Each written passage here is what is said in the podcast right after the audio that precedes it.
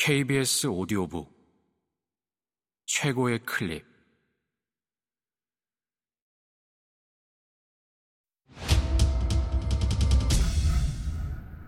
KBS 오디오북. 통영. 반수연 지음. 성우 김희승 읽음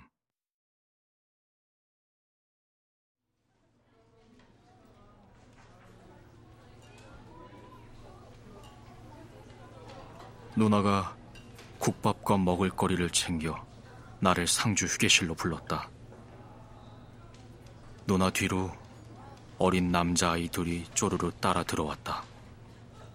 누나의 손자들이었다. 일단 좀 묵어라. 누나는 상을 내려놓고 소파에 앉아 아이들을 양팔로 끌어안았다. 어머니는 내 아이들을 저렇게 안아보지 못했다. 누나는 아이들의 뺨에 연신 뽀뽀를 해댔고 아이들은 까르르 웃으며 고개를 흔들었다. 아내는 지금쯤 두 아들에게 할머니의 죽음을 알렸을까? 아이들은 겨우 한 달 할머니와 함께 지낸 게 기억의 전부일 것이다. 어머니가 와 계실 때 아이들은 한창 입시 준비에 바빴다. 서너 번 시간을 만들어 함께 밥을 먹긴 했지만 영어를 모르는 어머니와 한국말을 모르는 아이들의 시간은 억지스러웠다.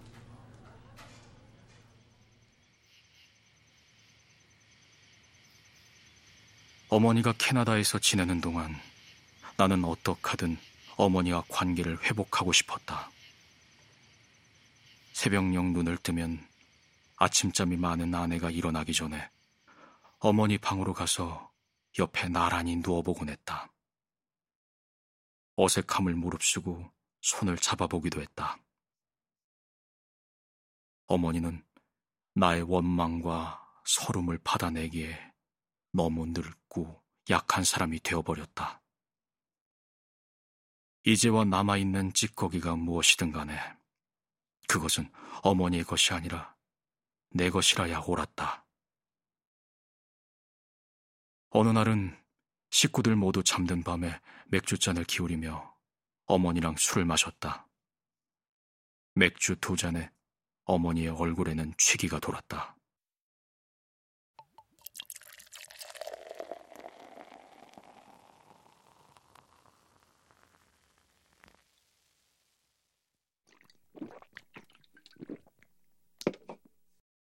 어찌나 여자가 드센지. 청산가리를 앞에 놓고 둘 중에 하나를 택해라 개딱하되. 니로 호적에 올리모 지가 낳은 자식들이라. 약 먹고 칵 주고 뺏기라고. 아이고 독해서. 말도 못하게 독해갖고 에이.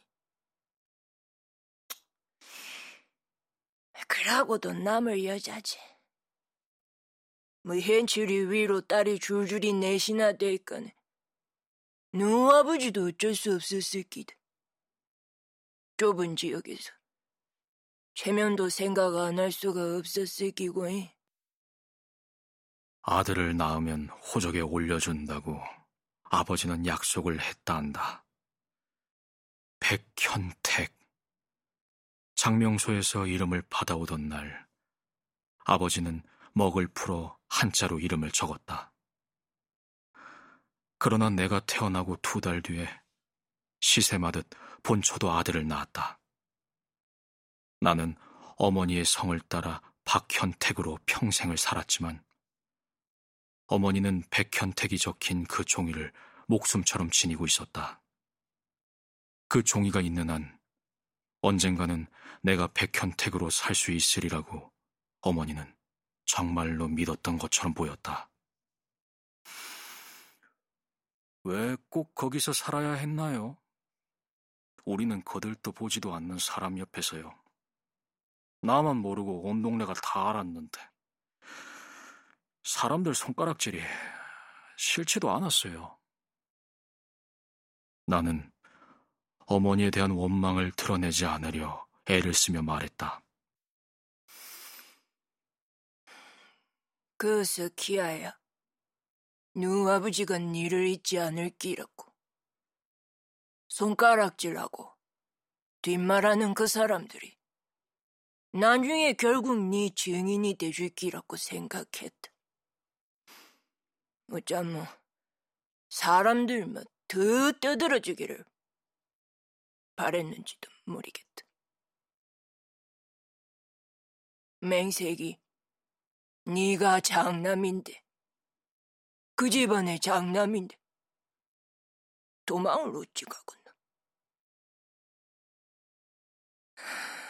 아버지가 그래 갑자기 저 세상으로 가지만 안 했어도 니를 못본 채 하진 않았을 기다. 나는 가만히 누워 고향의 시간을 생각했다.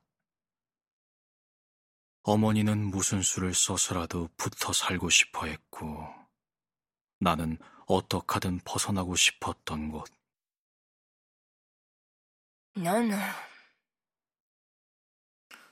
후회는 없다. 어머니는 묻지도 않은 말을 덧붙였다. 그 말은 행복했다는 말처럼 터무니 없었지만 나는 아무 대꾸도 하지 않고 어머니의 손을 보았다.